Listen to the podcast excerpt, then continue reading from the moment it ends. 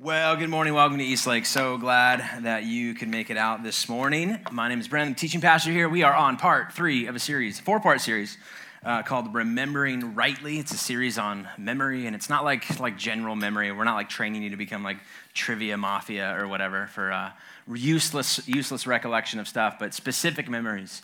Uh, specifically, how do you remember suffered wrongs? That's like the idea behind this, uh, this series. Because uh, if you're older than five, you've experienced wrongs from somebody. And, and that's really the, the thing that is, is the most powerful piece of suffered wrongs, uh, is the fact that oftentimes it's not included in like circumstantial stuff. It's not like um, I was wrong because somebody, you know, backed into my car and then, and then I got hurt. I mean, that's, that's there, that's definite. But like the ones that like I'm talking about, the ones that sting a lot more than that are the ones that involve people, specifically a lot of times people that we care about.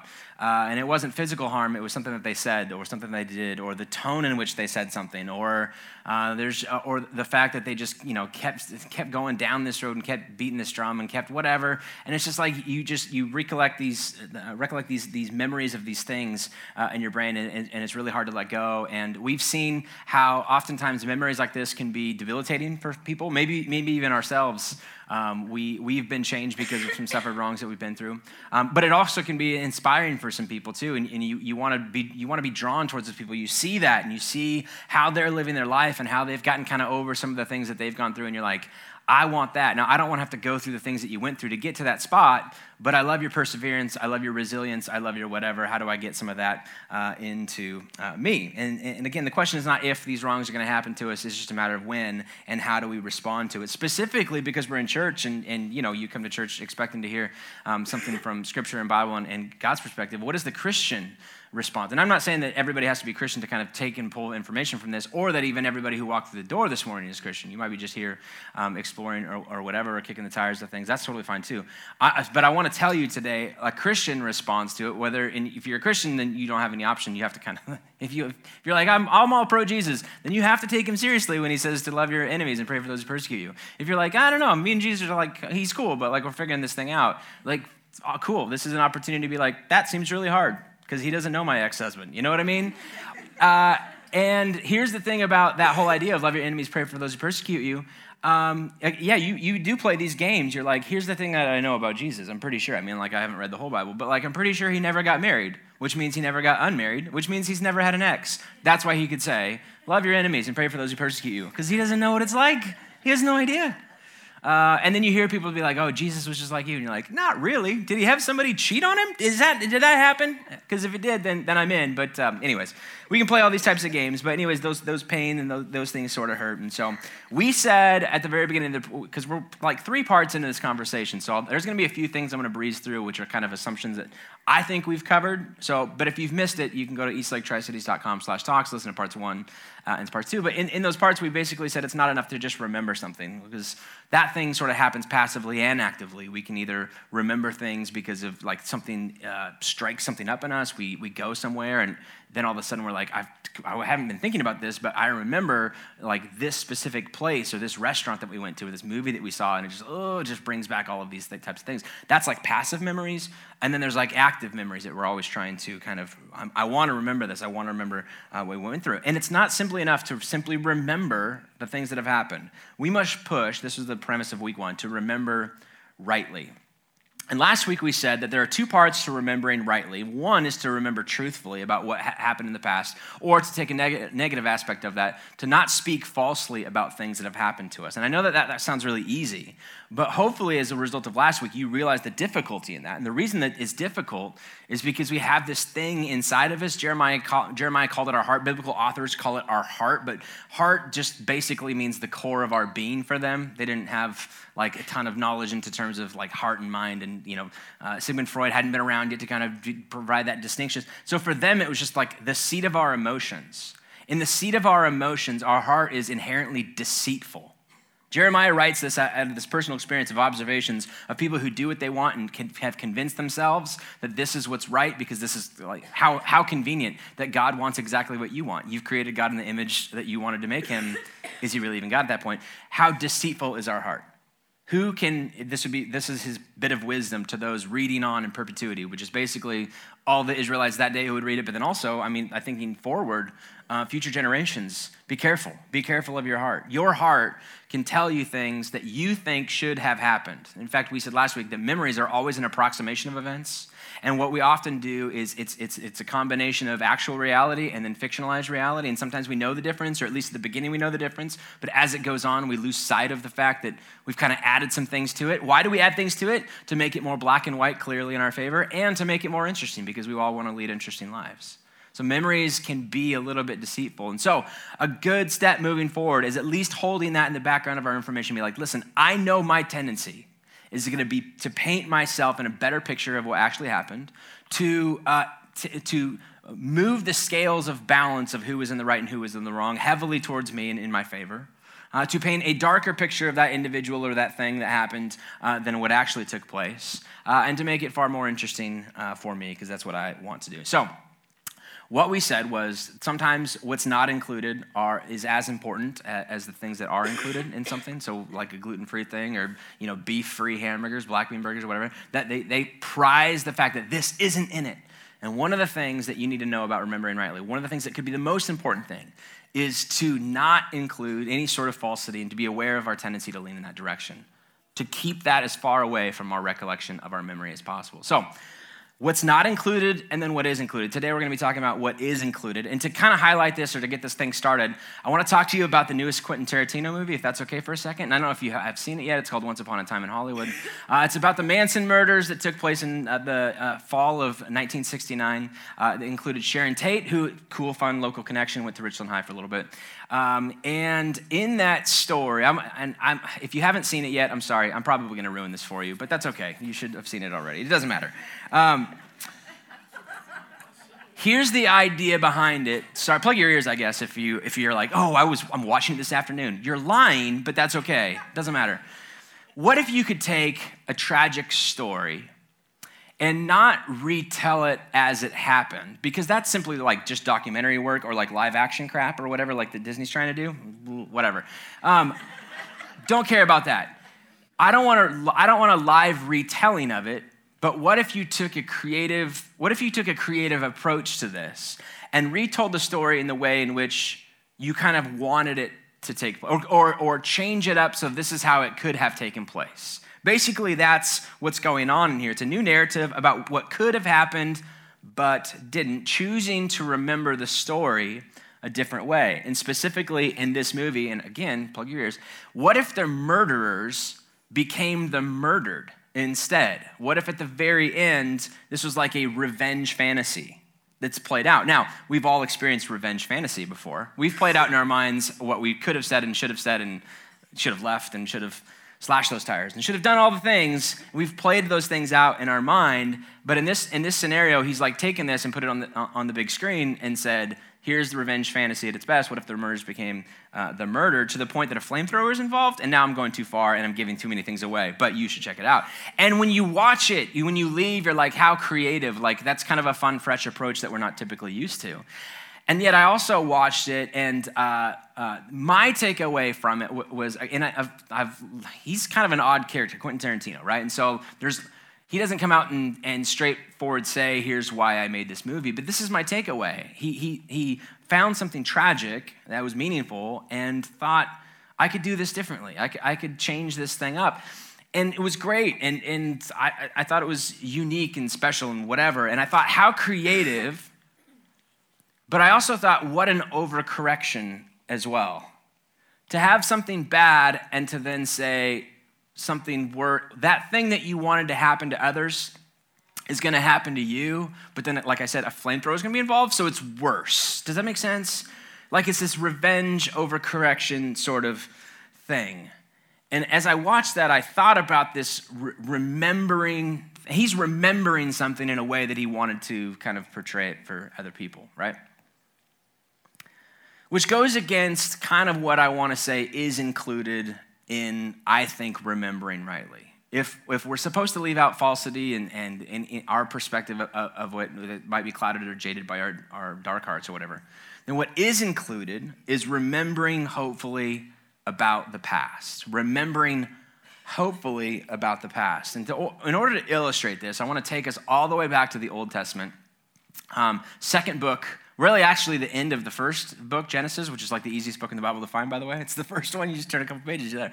Uh, the next book is Exodus, and uh, that's the book that I want to talk about. It illustrates at the end of Genesis, um, there's a guy named Joseph who had a bunch of brothers, and they were all jealous of him, and he had this coat, and there's a story behind that. You've probably seen the, the theater play or something like that. Um, and he goes into Egypt and becomes Pharaoh's right hand man uh, there's a, a, famine in the land of Israel, and so all of the brothers in the family eventually thought, or eventually went and visited him, thinking that they could provide, you know, he could provide them food. And it turns out that they didn't even know it was his brother because it was years and years and years had transpired. And he does this big giant reveal, and then invites out of a, like this weird, cool, awesome story of redemption, invites his family, including his dad, to come live with them in Egypt, and, and you know, on, on the fatherland. And this is the richest nation in the world, and he's in a position of authority and all the kind of cool stuff. And that's kind of how the story ends. And then it picks back up in Exodus, and here's what we're going to read in, in, chapter 1, verses uh, 1 through 12. They're going to be on the screens, and if it goes too fast, if you text the word notes in to the 97,000 thing on the bottom, you'll get all of this uh, on your phone. Uh, here's what it says These are the names of the sons of Israel who went to Egypt with Jacob, each with his family Reuben, uh, Simeon, I love his sandwiches, by the way, Reuben, uh, Levi and Judah, Issachar, Zebulun, Benjamin, Dan, and Naphtali, Gad, and Asher. The descendants of Jacob numbered 70 in all. Joseph was already in Egypt. We know this, everybody knows this already. Now, Joseph and all his brothers and all that generation died. All right? So, so this is now fast forward several years. But the Israelites were exceedingly fruitful and they multiplied greatly, increasing in numbers and became so numerous that the land was filled with them. Then a new king to whom Joseph meant nothing. To whom Joseph meant nothing. See, originally, the original Pharaoh in the story uh, brought him over, and he was so wise. He saved when everything was kind of plentiful, and everybody thought this will just this is just going to be ongoing. And he goes, "Yeah, but what if it's not?" He was like the best financial planner that they'd ever seen. And he literally saved the economy and put it in, in, in like prime position to be a world dominance of power. So he had an affection towards Joseph and his family and all that kind of stuff. But then a new new pharaoh comes along and there's instantaneous code that the authors would, are trying to kind of communicate to us as readers things have changed. It's not as good as it once was. A new king to whom Pharaoh meant, or Joseph meant nothing, came to power in Egypt. Look, he said to his people, the Israelites have become far too numerous for us. Come, we must build a wall and kick them out. Um, just kidding. We must uh, deal shrewdly with them, or they will become even more numerous. And if war breaks out, we'll join our enemies, fight against us, and leave the country. So they put slave masters over them to oppress them with forced labor, and they built uh, Pithom. You've ever been there? Pithom? And Ramses as store cities for Pharaoh, but the more they were oppressed, the more they multiplied and they spread. So the Egyptians came to dread the Israelites and worked them ruthlessly, thus the beginning of what would transpire as, according to uh, their kind of personal history, 400 years of slavery under multiple uh, pharaohs uh, throughout this process. So, uh, then you know the story because you've probably seen Charlton Heston movie or have heard about it, the Ten Commandments story, the Exodus. Uh, Moses goes to Pharaoh and says, "Let my people go." We're not going to do that. Um, that doesn't make sense to us financially. We would lose all of these, these free labor. Uh, the, then the plagues begin to happen. Finally, the plagues become so bad they let him go. He, tra- he takes the people out of Egypt. They cross the Nile River. Uh, it floods, kills all of Pharaoh's people, and they go into what's known as the Promised Land. While they're in there, the whole entire book of Exodus talks about how God is trying to retrain them, as you would, you know, if you've been in a modicum of slavery for 400 years and all of a sudden you're supposed to be this nation, God's chosen nation, listen, we're going to have to kind of set some ground rules. Here's what it's going to look like if you want to be my people. So, we are going to establish a brand new constitution, which is known as the Ten Commandments. And it's going to take some time for you to learn these things. So, before you actually go into this land that I've promised you, we are going to spend 40 years, 40 years wandering around. And I don't know how you get lost for 40 years. Uh, definitely a guy's involved in the leadership of that, but that's fine.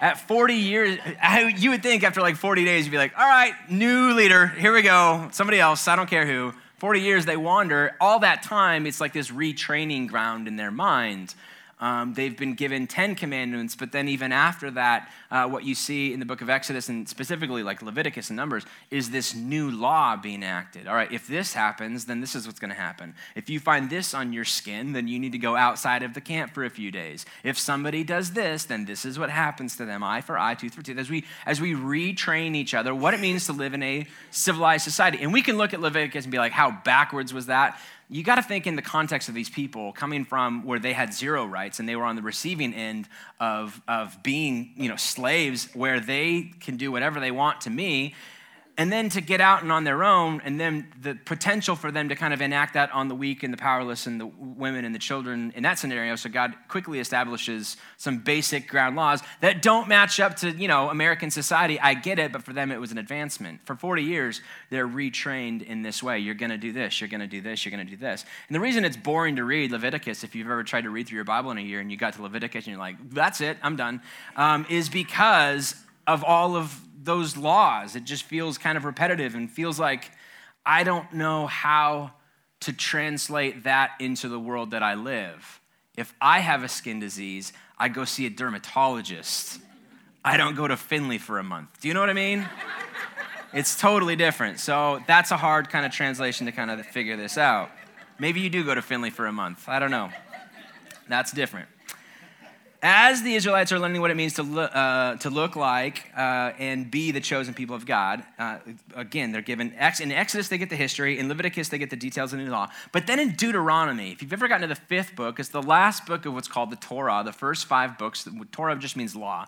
And that word Deuteronomy means second law. Uh, deutero is, like second, the same word that we get for like uh, deuce or whatever. It's, it's, all, it's about a second law. And it's not as if um, God saw, you know, here, here was the original law. Okay, that one's out. No, this is the new thing. This is the new thing that's coming in. It's not really that. What happened is Deuteronomy is set in a, in a way, it's presented in a way that is like different than the first example pre- presented. It starts off saying, and these were the words of Moses right before they go into this promised land. They've spent 40 years wandering around. Over the time, they've picked up different general laws. And this is Moses' basically final sermon to the people before we go into this land. Finally, God feels like we're ready. So let me present a summarized version of what it's going to look like to be the people of God in this new nation. That's what Deuteronomy is. So if you've ever read, if you've ever done the whole Bible reading through a year and you're disciplined and you're, you know, workhorse and you plowed through Leviticus and then you got to Deuteronomy and you're reading the exact same thing again, and you're like, that's it. I thought I was out the first time, and I'm so disappointed I made it to the second time. I, that's why you're reading it a second time, is because the point of it was this is them kind of one last time summarizing this before we go in, with a few minor changes, which is what's going to be of interest to us in terms of thinking, hopefully, about the past. Let's jump into chapter 15 uh, verse 12 of Deuteronomy's take on the second law or the second experience of it. Verse 12 If any of your people, Hebrew men or women, sell themselves to you and serve you for six years, in the seventh year you must let them go free. Now, a couple things about this. This is known as the year of Jubilee. It was presented originally in the book of Exodus, chapter 20, 21, somewhere around there. Um, and in it, it was basically this You know what it's like to live a life indentured servitude to somebody else, right? You know what it's like to live without hope. I'm stuck in a slavery position uh, for the foreseeable future. No longer will debt be a lifetime uh, judgment against people. Uh, the max that they can serve if they owe, and it basically means not if they came in in like you loan them money and then after seven years they get rid of it. It's basically like somebody owed you something, somebody did something to you, somebody off, you know, we're gonna work, we're gonna make this deal thing happen, and then it fell through and they just they just can't pay you. Then they could sell themselves to you in terms of really more in terms of employment than slavery but you know that kind of gets a little bit mixed the, the, wording there is a little bit difficult but essentially no longer will people be tied their entire life to something to pay off their debt every seven years or in the seventh year of their debt it's going to be canceled and they're going to they're going to go free it's called the year of jubilee everybody knew it we're going to do this because we respect human dignity and we don't want somebody to get too rich or we don't want somebody to get too poor. This is our way of kind of managing things in this way. But, and, and that was something that they had learned in the process, again, through the book of Exodus, that had come up. But then there's a little addition. And either Moses makes it or God makes it through Moses, but it's significant. Here's what it says And when you release them, do not send them away empty handed. Supply them liberally from your flock, your threshing floor, and your winepress. Give to them as the Lord your God has blessed you. That was not original to the original presentation of the year of Jubilee. In here, he's saying, okay, you're going to let them go free after seven years because we're not going to let people just live their entire lives in slavery and in debt and all that kind of stuff. And listen, listen, listen. When you do it, come on. They've been working hard for you for seven years. Like, give them something to get on their feet again. You don't want them to end up in this same exact position two years from now, do you? Maybe to somebody else, maybe not to you, but to somebody else. Why not bless them and send them on their way and hope for a better future for them? And not just hope for a better future than them, but giving them the tools, the resources to be able to make this sort of thing happen to, to, to see the good in them, to believe the good in them, to send them on their way better than the way that you found them, essentially. Then he goes on, remember, verse 15, verse 15, remember that you were slaves in Egypt, and the Lord your God redeemed you. That is why I give you this command today. Fast forward a few more chapters, Deuteronomy chapter 4, verse 17 and 18. Do not deprive the foreigner or the fatherless of justice or take the cloak of a widow as a pledge. Remember that you were slaves in Egypt, and the Lord your God redeemed you from there. That is why I command you to do this. And whether it was like an oratory uh, sort of tool, you know, you know uh, mnemonic device for, for Moses as he preached this. Remember, remember that you were slaves in Israel and that the Lord God redeemed you. Therefore, go and do differently. Uh, or, or whether, because it shows up so, I, I pulled two examples out of here. There's probably 25 examples in the book of Deuteronomy of them calling the, of him calling the people to remember where they came from and to look forward and, and, and then also to, to remember where they came from, remember the deliverance that was given to them by a God who reached out in the middle of 400 years of silence, right? I mean, the book of Genesis has them being like, this is our one God, our one God. And then, and then all of a sudden, we must have been wrong because how do you justify 400 years of silence? And interrupts that silence with the deliverance story and a deliverance example with, with by the way, like plagues and things that, that just don't happen naturally, like for them, we're like, this is a very clear statement that there is something out there that is for us and against the Egyptians, and that deliverance came to us. Therefore, we should live in response to that. And over and over again, we read about an appeal to remember, hopefully, about the past.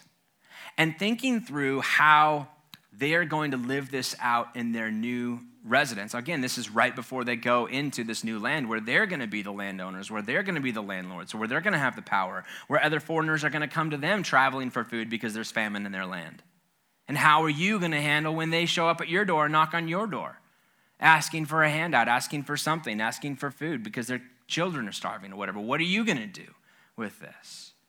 You've got basically two options to draw from as an example here. This is Moses talking to the people. Two, two options to look at the story and be like, which one do you want to be as a result of what you experienced? Do you want to be a part of, you want to follow the example of a redeeming God or the oppressing Egyptians? Which one is it going to be? Listen, the temptation is going to be to like, you know, isolate yourselves, to protect yourselves, to protect your gain and make sure that your family's taken care of and whatever. And it's going to be about you and taking advantage and stepping on whatever I need to get to to get that, those things done. That's the path of the oppressing Egyptians. You can take that path, but listen, you have a choice right now. And by the way, he's, he's saying this there is a way, remember this, there is a way in which you can reside in Israel but still live in Egypt. If all you've done is taken that mentality and switched the roles and are beginning to do this sort of things to all of the foreigners and all of the aliens and all of the poor that come to you, then you're basically a new Egypt. You're just in a different geographical location. You can reside in Israel and still live in Egypt. When you live disdainfully of others, oppressing them at every opportunity, believing only the worst about their past, you've never really left Egypt. You've just reversed roles in this way.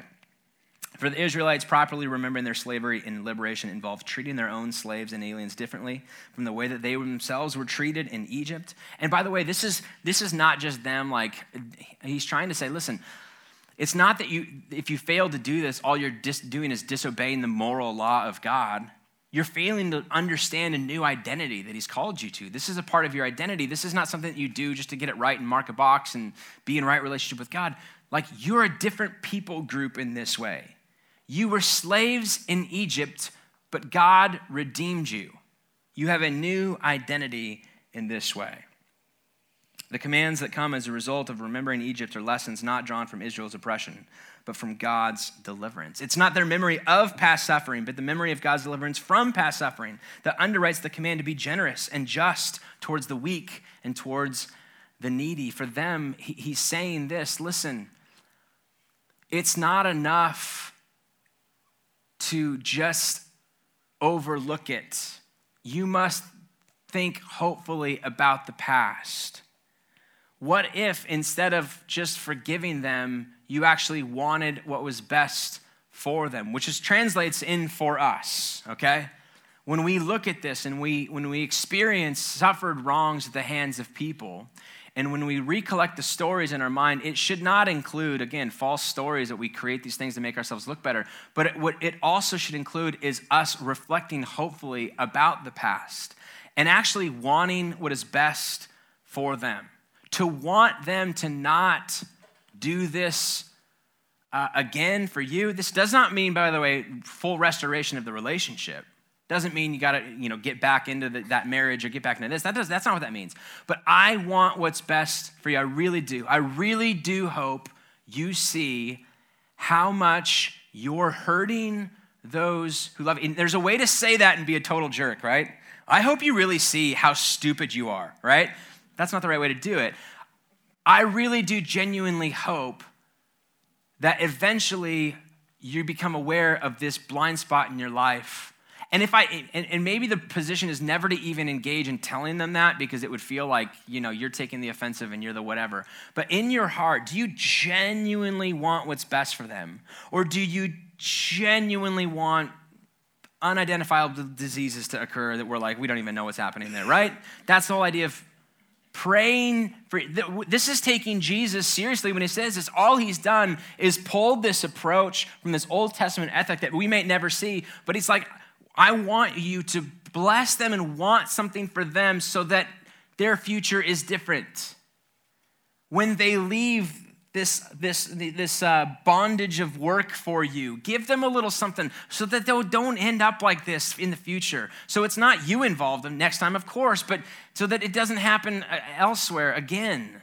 I want that for you. As we leave and as this kind of relationship sort of breaks and things are never going to get back to the way that they were, but in my heart of hearts, I genuinely I want to, I want to put myself in a position to to look back and hopefully redeem the past and think hopefully about the past and your future involved and and that's really hard for me, and I don't know how that plays out. But if we're going to take Jesus seriously when he says, Love your neighbor, pray for those who persecute, I think it involves that. In fact, Paul describes a little bit about this, takes this, I think, reaches back into kind of this Old Testament uh, fixture sort of thing, and pulls this forward. And as he writes his letter to the Roman church, as he's trying to play out his own kind of systematic theology and how I think the whole thing works in terms of faith, he has this little exposition in chapter 5, verses 7 through 10, where he says this He identifies us in this.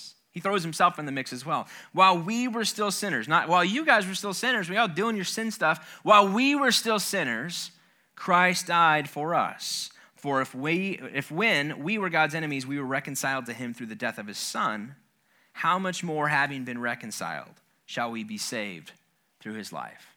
Here's what he's saying. Listen. Christ died for you when you, and, and, he's speaking personally, and I know you're like, that was 2,000 years ago. What does that have to do with me? He died for you um, while you were not like repentant. It's not like you took four steps in and he's like, okay, then I'll die on the cross for you. He took that step before any of that took place. And from Paul's perspective, we were still, our hearts were so dark and we could not make any movement towards that at all. He died for you while you were still sinners. And if we identify with his death as a sort of reconciliation for us and God, how much more his way of doing life? If you claim that his death means so much to you, then how could you not claim the way that he prescribed the best way to do life as not being all that helpful for you? If that's important, this should be as important, if not more important. And so when he says the best way to do life is to actually love your enemies to pray for those who are persecute you, to be hopeful about the past, to be forward looking, to be some sort of a resource to maybe help them not experience this in the future, for sure not with you, but just in general, That's the best way to do life, even though it doesn't make sense sometimes, because there's all kinds of particulars in our scenario where you don't know what I've been through, you don't know what he said, you don't know what she said, you don't know what like legal things are involved in this. I know, I know, I get it. I'm just telling you, Jesus taught in this way, and Paul would say, listen, it's above and beyond, but if we're so enthralled with his death, if we if next week when we receive communion, you're like, God, thank you for dying on the cross for me and reconciling me and, and covering my, my basis of sin, and then we don't listen to the way that he you know, exhorts us to do life, then are we not missing out? Have we not taken like a little bit of a selfish approach to this? This is what seemingly is benefit for me because this is passive. This is something that you did for me. This will require me to do something. We'll see. I'll see. We'll see if it works out. There are some people I'd be willing to love and pray for those who. There are some people who don't fall into that category, and I'm so sorry, Jesus. Remembering, this is uh, from a guy named Miroslav Volf. I mentioned him last week. He, he, further, his book has been insightful for this. Remembering rightly is work. It requires commitment and discipline. It is difficult even if those who have suffered wrong undertake it, not simply for the sake of their wrongdoers, which is what I'm telling you to do, but also for your own sake in that, in that there's a personal benefit in this. With the help of Christ living in them, they can love, and, or sorry, excuse me, they can live in a way that resonates with what is best in our humanity by imitating the God who loves the ungodly. Paul would say this I know it's really hard to like do things and be positive and have a hope, hopeful outlook for people who have hurt you. But Christ has already done that for you. So, therefore, his kind of method of teaching us that this is the best way to do life, some of that should begin to click for us and be like, perhaps he's right, perhaps he's serious, perhaps he means it when he says that sort of thing. And I know we don't sometimes feel like the ungodly that God loved for us, and we are just we're pretty good people. But if we could just get a little dose of uh, Jesus' death on the cross to kind of make us even polish us up even a little bit more, so God likes us, like we're in for that, and we've like failed to understand the self centered nature with which we are at, at ourselves and to realize how far He came in this to be able to save us. If Christ is infatuated with loving the ungodly, then perhaps we can do our part to those who have hurt us unjustly and caused us suffered harm. I want to close with this a little question, a little social experiment. It's meant to be rhetorical, but you can think about it or talk to your neighbor about this or whatever. But what do you think the opposite of fragile is? What's the opposite of fragile? You've seen that marked on boxes. Uh, usually something that's being shipped that is easily breakable, or it'll say fragile, and underneath it'll say handle with care. Because any sort of chaos, any sort of mishandling, any sort of disorder, it's all susceptible to that. There's breakage that could occur. So, oftentimes when I ask this question to people, what is the opposite of fragile? They'll say uh, something that is like stout, something that is sturdy, something that is unbreakable. But is that really the opposite of fragile? These things simply remain neutral in light of chaos and disorder, don't they? To be sturdy, to be stout, to be unbreakable, being fragile means it gets worse with disorder. So the opposite would not be it stays the same with disorder. It's not affected by disorder. It's not affected by chaos or mishandling. The opposite would be perhaps like this anti fragile, if you could add that into it, something that would have to gain from mishandling abuse and disorder. It likes being mishandled because it actually gets better as a result of this. Let me give you an example in real life. Um, evolution succeeds because of negative stability. People invest in markets oftentimes in a way that benefits from instability. Vaccinations, in theory, and I'm not trying to be political here, work in this way. In Roman history, Emperor Nero's own mother, her name was Agrippina, was so afraid of the volatility of her son, Emperor Nero, who was like known to be like this crazy wacko weirdo, not just to Christians, but just to people in general. He was literally probably insane, or at least bipolar or whatever. He became obsessed with killing his mom. He was an only child and was so fearful of abdication of the throne or who was going to take over after him, and everybody was against him. He was literally in a state of paranoia. She knew he was so obsessed with killing her that she began poisoning herself every single day, just a little bit, so that her body would build up an immunity for when her son would eventually try and kill her. She knew a little bit about poison because she likely used it to kill one of her husbands, because it's crazy. Roman history's nuts. Eventually, Eventually, she was murdered by her only child, Nero, but not by poison, but by a sword, because even 2,000 later, years later, we've never discovered an antidote for swords. But in that moment, she knew a little bit of something. A little bit of something that takes something away potentially makes me a little bit better of a person. Or um, um, uh, more resilient. It makes me stronger than I was. I'm more adept at fighting that off. That perhaps not if, but when my son tries to poison me, maybe it won't actually kill me. In classical literature, um, there's a guy named Ovid who writes, and he says, Difficulty is what wakes up the genius. There are certain things inside of us that you, you ever had a dad that, that uh, didn't want you to, to like be soft in life, and so they, they, you know, they'd take you out and they'd, they'd push you on the bike knowing full well, like the training wheels are off, you're probably going to crash a few times, but you know what? You're going to get tough in the process, and sometimes it goes overboard, and your, your mom was like, hey, that's like abuse and we're going to get the cops called on us or whatever. But like at some point, your dad or whatever, father figure, somebody, at some point, somebody has pushed you, let you fail a little bit. Knowing that the small pains would develop something in you that be more resilient for the future, that you'd be actually a better person in the long run as a result of it. Obstacles oftentimes breed innovation.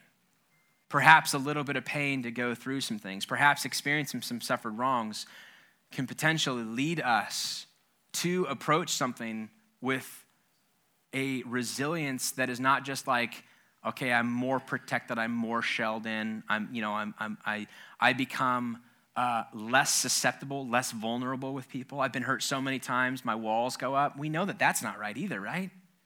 But perhaps what it is, is I live my life in an anti fragile way. I, I, I, even with the suffered wrongs that take place, if I'm willing to come back and willing to be the type of person who refuses to insert falsehoods in this and instead think hopefully about this, I become, I become stronger than this. It actually makes me better in this way. And it's not like I'm like, please hurt me. I'm like welcoming, you know, pain or suffering or whatever. But like those things are inevitable in life because we live in a broken world and we live with broken people. And so when those things happen, I don't say, woe is me. I don't play a victim mentality. I go, how can I grow from this? How can I, what can I do from this? Perhaps our resilience towards suffered wrongs can actually turn us into better versions of ourselves. Perhaps Jesus knew what he was talking about when he commanded us to love those who have hurt us Perhaps when we remember hopefully about the past, we can, like Paul advised, be saved through Jesus' way of doing life. So, we must push to remember rightly. And in remembering rightly, we refuse to go with our heart what our heart tells us we should have ought have done or whatever, whatever. And in doing so, we look fondly back and we look with hope we don't discount what they did, but we genuinely want growth for them. And we also want to look at our lives and be like, how can, how can I grow through this and be stronger as a result of this? And perhaps it comes through taking Jesus seriously about what he said. And practically, how that plays out, what phone calls need to be made, what emails need to be sent, or what phone numbers need to be unblocked, or I don't know, I don't know, I don't know. That's like, you got to figure that out. That's in your realm, that's in your ownership area. My hope today is just simply to present it and be like, what are you going to do with this? You can't just write off Jesus when he says, love your enemies, pray for those who persecute you. It's not that easy. Remembering rightly offers a way forward. And next week, we're going to finish off and talk about how long. How long do we have to do this? How long do we have to continually think hopefully about this type of thing? Want the best for them and move forward with this. Hopefully, you can join us for the finale. Let's pray. Father, this is not easy stuff. This whole series we knew going into this would not be like happy clappy. We're gonna go home inspired and like you know post a bunch of verses on our Instagram or whatever. This is uh, this is one that we we we definitely have to work through and, and figure out these implications because it's it's it's not it's not easy. And so I pray that you would give us each of us the wisdom considering our circumstances and the relationships that have hurt us, the people that have hurt us, the circumstances that the suffered wrongs that we've gone through, whatever. Give us the wisdom to know what to do with what we've heard and the courage to do something about it. In your name, amen.